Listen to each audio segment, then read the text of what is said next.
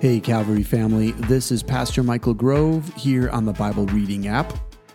We are here on April 7th, reading through the Bible reading plan, and today is Good Friday.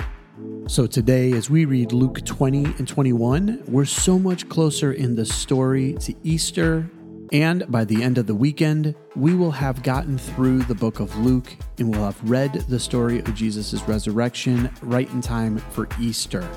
But here we are today reading Luke 20 and 21. Follow along if you can in your Bible, and if you can't, just listen as I speak this over you.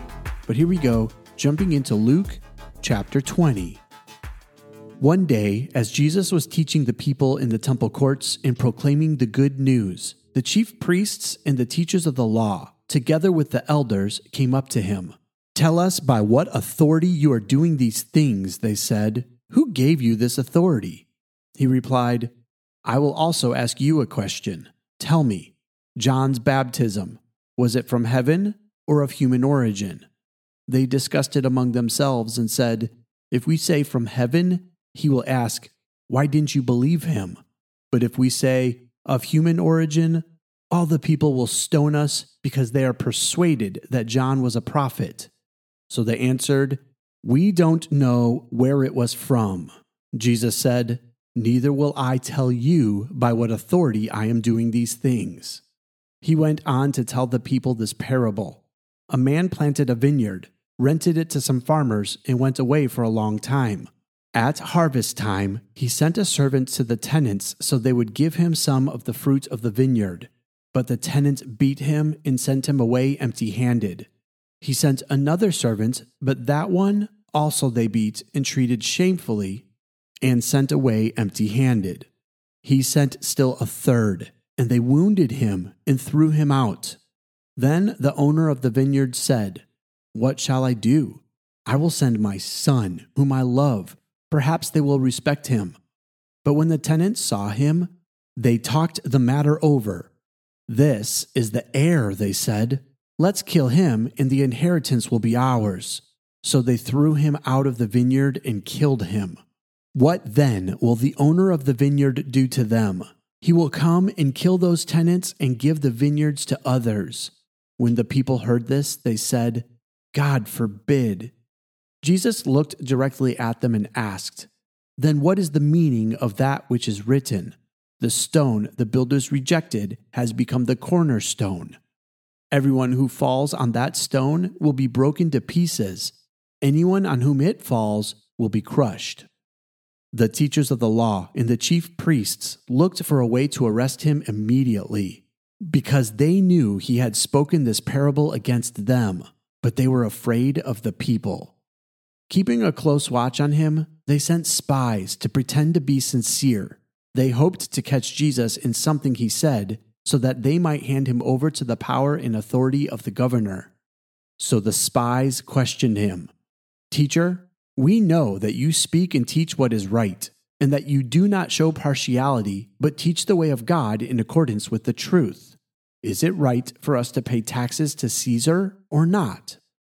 He saw through their duplicity and said to them, Show me a denarius. Whose image and inscription are on it?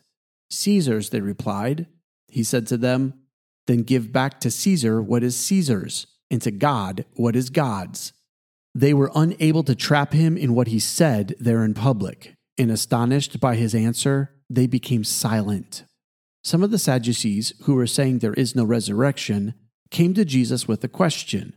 Teacher, they said, Moses wrote for us that if a man's brother dies and leaves a wife but no children, the man must marry the widow and raise up offspring for his brother. Now there were seven brothers. The first one married a woman and died childless. The second and then the third married her. And in the same way, the seven died, leaving no children. Finally, the woman died too. Now then, at the resurrection, whose wife will she be, since the seven were married to her? Jesus replied, the people of this age marry and are given in marriage. But those who are considered worthy of taking part in the age to come and in the resurrection from the dead will neither marry nor be given in marriage, and they can no longer die, for they are like the angels. They are God's children, since they are children of the resurrection. But in the account of the burning bush, even Moses showed that the dead rise, for he calls the Lord the God of Abraham and the God of Isaac and the God of Jacob. He is not the God of the dead, but of the living, for to him all are alive. Some of the teachers of the law responded, Well said, teacher. And no one dared to ask him any more questions. Then Jesus said to them, Why is it said that the Messiah is the son of David? David himself declares in the book of Psalms, The Lord said to my Lord, Sit at my right hand until my enemies become a footstool for your feet. David calls him Lord. How then can he be his son? While all the people were listening, Jesus said to his disciples, Beware of the teachers of the law. They like to walk around in flowing robes and love to be greeted and respected in the marketplaces and have the most important seats in the synagogue in the places of honor at banquets. They devour widows' houses and for a show make lengthy prayers. These men will be punished most severely. Luke 21. As Jesus looked up, he saw the rich putting their gifts into the temple treasury. He also saw a poor widow put in two very small copper coins. Truly I tell you, he said, this poor widow has put in more than all the others. All these people gave their gifts out of their wealth, but she, out of her poverty, put in all she had to live on. Some of the disciples were remarking about how the temple was adorned with beautiful stones and with gifts dedicated to God. But Jesus said, As for what you see here, the time will come when not one stone will be left on another, every one of them will be thrown down. Teacher, they asked, when will these things happen? And what will be the sign that they are about to take place? He replied, Watch out that you are not deceived, for many will come in my name, claiming, I am he, and the time is near. Do not follow them. When you hear of wars and uprisings, do not be frightened. These things must happen first, but the end will not come right away. Then he said to them, Nation will rise against nation, and kingdom against kingdom.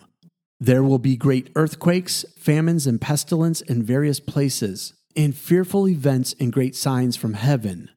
But before all this, they will seize you and persecute you they will hand you over to synagogues and put you in prison, and you will be brought before kings and governors, and all on account of my name.